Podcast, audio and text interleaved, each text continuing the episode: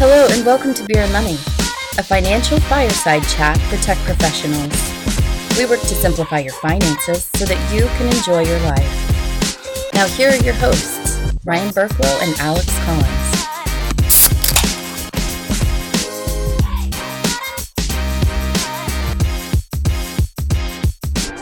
Hello, everybody. Welcome back to Beer and Money. I am your host, Ryan Burklow. With me, my co host, Alex. I play football and not soccer, Collins.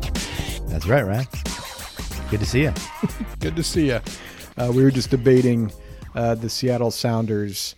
What do you call that? Scarf?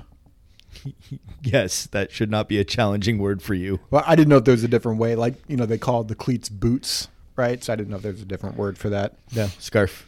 So, um, anyways, he's wearing a scarf. Go Sounders. Yes. Last episode, we were talking about retirement income. And for those of you who are tuning in and not near retirement, which are the vast majority of you, um, this is something that you're probably maybe thinking about tuning out already.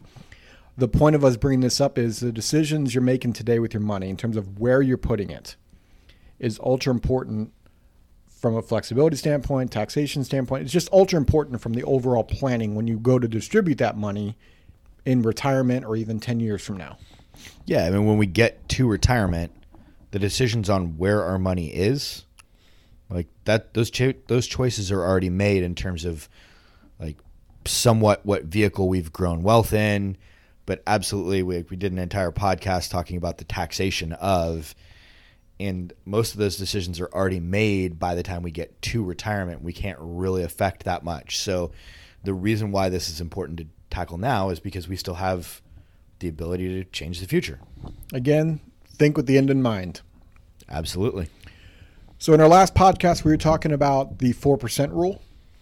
If you haven't listened to that, please go back and make sure that you grab that because it's these next couple podcasts in this series on retirement income are going to build on our previous episodes. Yeah, so make sure you listen to these in sequential order or in the order that they're coming out um, for that exact reason. So let's dive into today's fun topic around retirement income. We're going to be talking about annuitization of our money, and we're going to be talking about amortization of our money. Big Scrabble words. Those would be big points, I think. Well, Big depending on where they're at, but there is Yeah. a Z in there, so it would actually work real well. Let's define them first, right? So let's define annuitization. Annuitization is essentially taking a lump sum of money, giving it to an insurance company. The insurance company will then kick off an income stream to you for the rest of your life. Yes. Annuitization is creation of a lifetime income stream. The interesting thing about annuitization, we were talking about this earlier in the podcast, is if we call it a pension, people love it. Like right away, they're like, man, pensions don't exist anymore. I wish I could have one of those. Absolutely. It's like one of the most common phrases that I hear people talk about when we start bringing up some of this stuff. Then we say annuitization, which has the word annuity in it. And now it's the worst thing that ever existed. Well, most of the time you hear like something like, "Hey, doesn't so and so say that those are bad?" Exactly. And I guess the point of us bringing this up is not to say that everyone should annuitize money. Maybe, maybe not. The point of us bringing it up is really our perceptions of what we hear in the media and what we hear our family members say or what we hear other people say and how we automatically now interpret that word either being positive or negative depending on that perception. Well, and to be fair, the industry absolutely did this to itself by having the same word mean different things. Yes, we, we don't like to make it simple for people because why would that occur? Yeah, there's there's no reason to have one word mean one thing. Let's have one word mean lots of things. So let's talk about the pros and cons of annuitization, right? So let, let's start on the con side, eh, right? There are there's several of them out there, right? That no there is no one strategy that is the best strategy depending on your situation and most of the time it's not one strategy, it's or method, it's multiple methods. Everyone's situation is unique and different, and you should take your situation into account before deciding what to do. So cons, you know, if, it's an income annuity, and we've done an, a, a podcast on annuities, so make sure you go and listen to that if you want more details on annuities. But the income annuity is essentially, like I said earlier, you give your money to the insurance company, they in turn kick off an income stream to you. If it's on just your life, a con can be What happens if I don't live a long time? exactly. And so I'm betting on, like, I can hear this oftentimes, so I'm betting on my own life.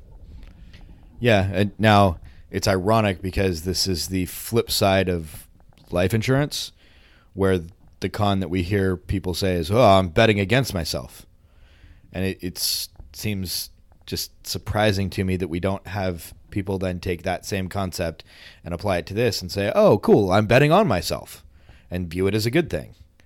It, Yeah, so if we live too short when we've annuitized our money and it's on just our life, then essentially when we pass away, that income annuity, the money from that annuity stops. yes, That simple. and depending upon how we have it structured, there may or may not be any residual dollars left over. Right. This gets into, I mean, definitely speaking to a professional around how to design annuitization. That's a huge piece, and that's probably why there is a lot of negative um, aspects to the word annuity eh, out there. And make sure you're comparing it to your own situation in terms of why are we, why would you want an income annuity?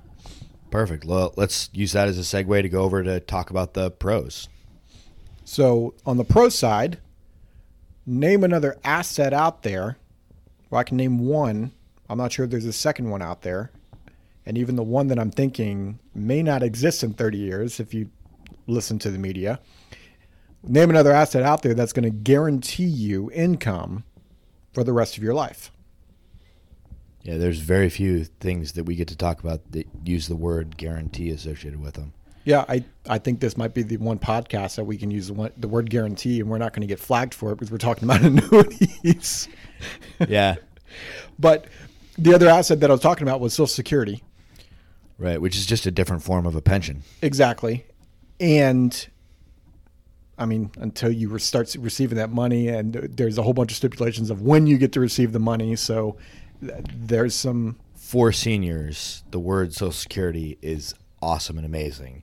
For those of us that are in our 40s or 30s or 20s or even younger, yeah, we may not have as positive a view of Social Security. We, we think of it as this thing that we're going to pay into that we may never receive a benefit from because we've heard so many stories about, oh, Social Security is going bankrupt and uh, it's been raided and there's just a whole bunch of IOUs and blah, blah, blah, blah, blah, blah.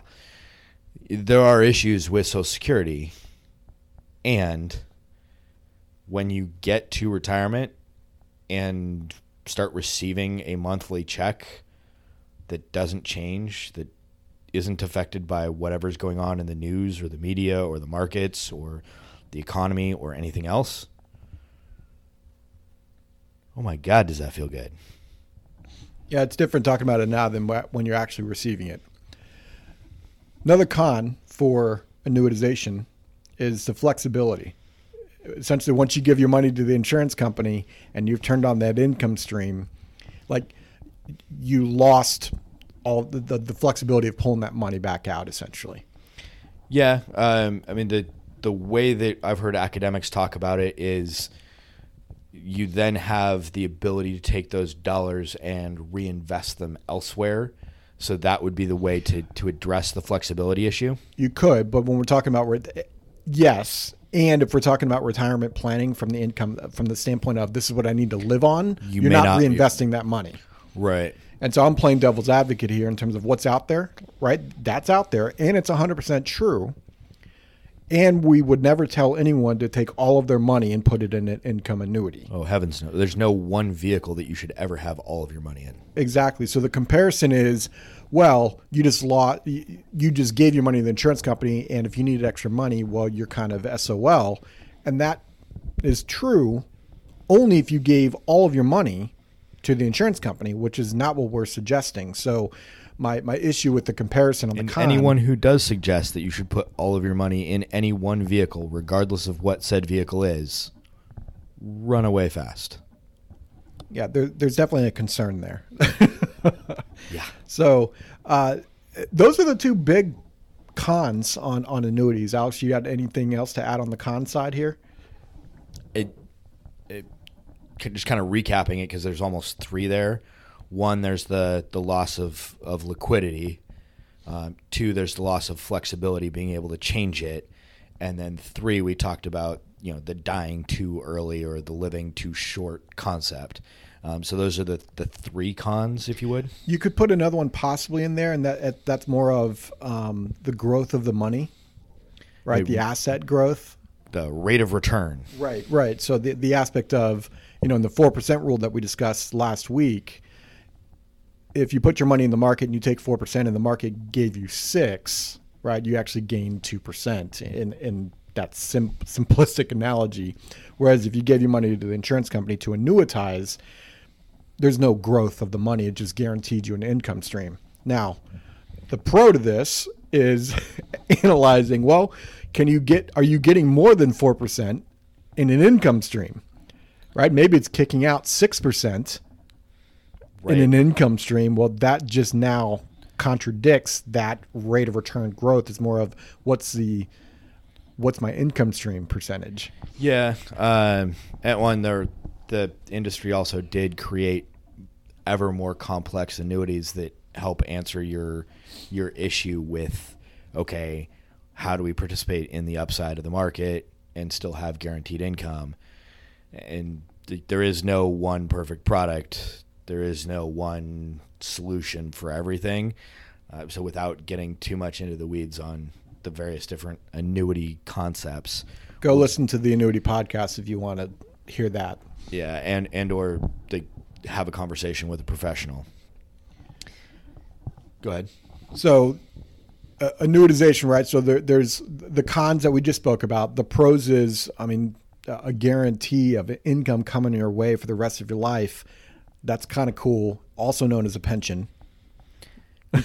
Yeah, it- with a, a lump sum of money, an annuity is the highest guaranteed form of income available. Period. And the trick to that sentence is the term guarantee. Yeah, because you could have the money in the market and take the six or seven percent out that year or more. The the issue is how long is that going to last you?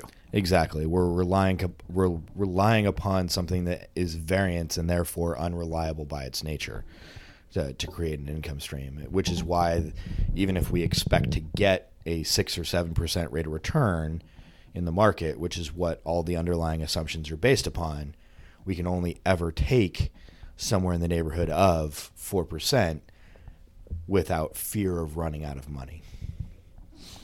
So let's jump over to amortization now. So let's define amortization. Sure. So amortization is the intentional spend down of your assets over a period of time, Uh, and so it's it, most people are semi familiar with the concept of an amortization schedule as it relates to their mortgage.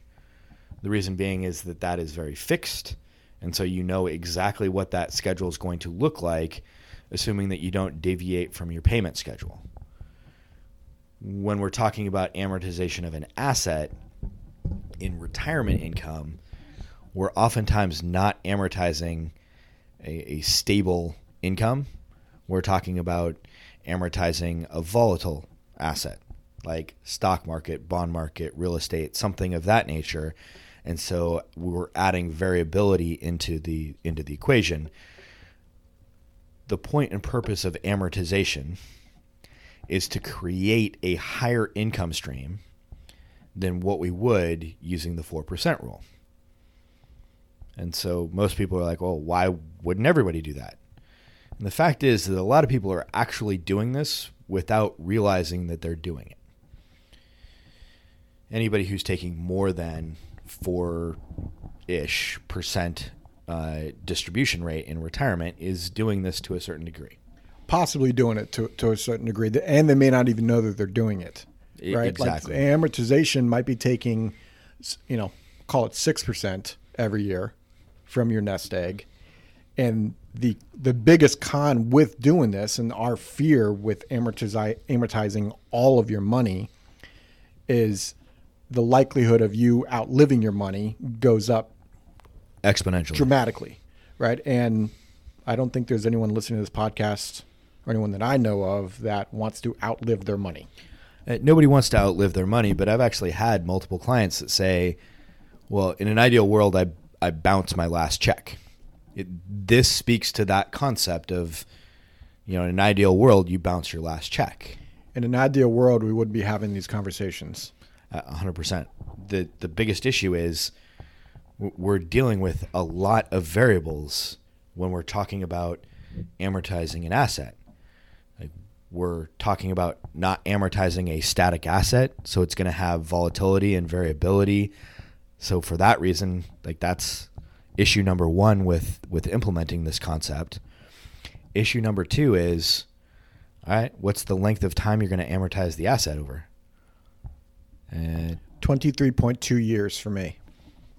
so Ryan apparently is going to die in 23.2 years. Um, the, the thing is, is we're never given exactly how much time we're going to have. And like everyone is going to retire at a slightly different time. Everyone's going to have different health when they retire. Who knows what the, the health benefits are going to change to?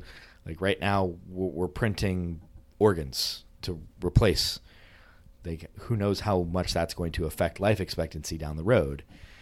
And so the issue with this concept is well, what happens if I live longer than I expected? That's that's a big issue with this because we are spending assets down to zero. So if we live longer than we expect, eek, there's a big problem.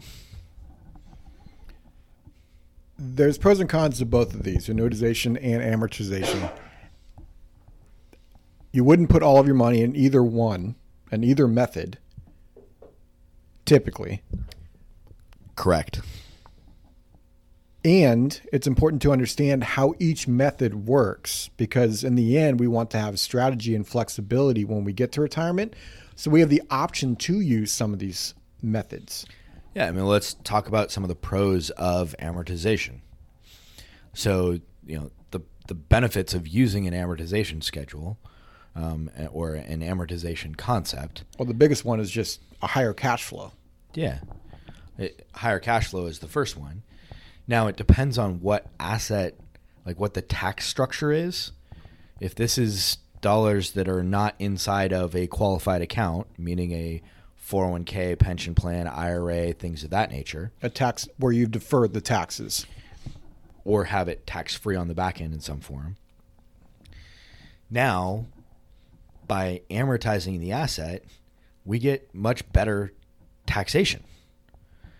The reason being is that we're no longer just living on the interest or the growth of the asset, we're now spending down principal. And spending principal is taxed dramatically different than spending growth. One is taxed in some form of income, either capital gains or ordinary income.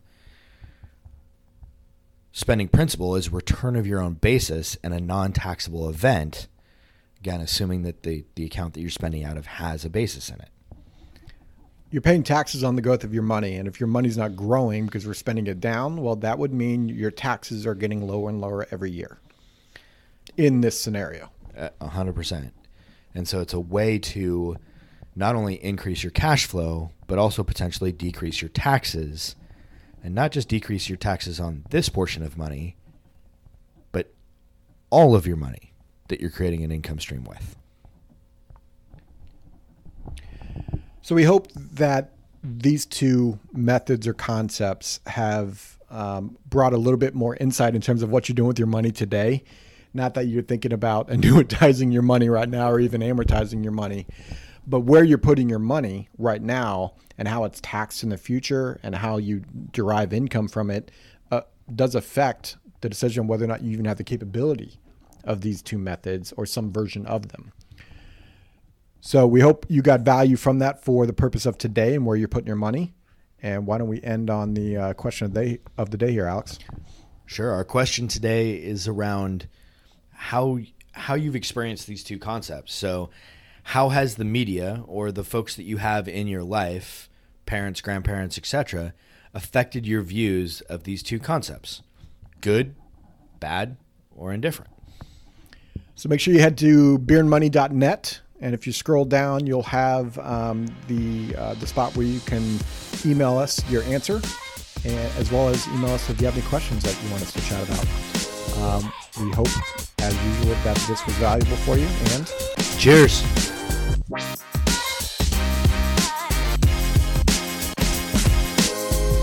Vary. Therefore, the information should be relied upon only when coordinated with individual professional advice. Guest speakers in the are not affiliated with or endorsed by Park Avenue Securities, Guardian, or Quantified Financial Partners, and opinions stated are their own. Guardian, its subsidiaries, agents, and employees do not provide tax, legal, or accounting advice. Consult your tax, legal, or accounting professional regarding your individual situation. Brian and Alex are registered representatives and financial advisors of Park Avenue Securities LLC. OSJ 3585 Maple Street, number 140, Ventura, California 909-399-1100. Securities products and advisory services offered through Park Avenue Securities financial representatives of Guardian Life Insurance Company of America, New York, New York. Park Avenue Securities is an indirect subsidiary of Guardian. Quantified Financial Partners is not an affiliate or subsidiary of Park Avenue Securities or Guardian. Number 2020.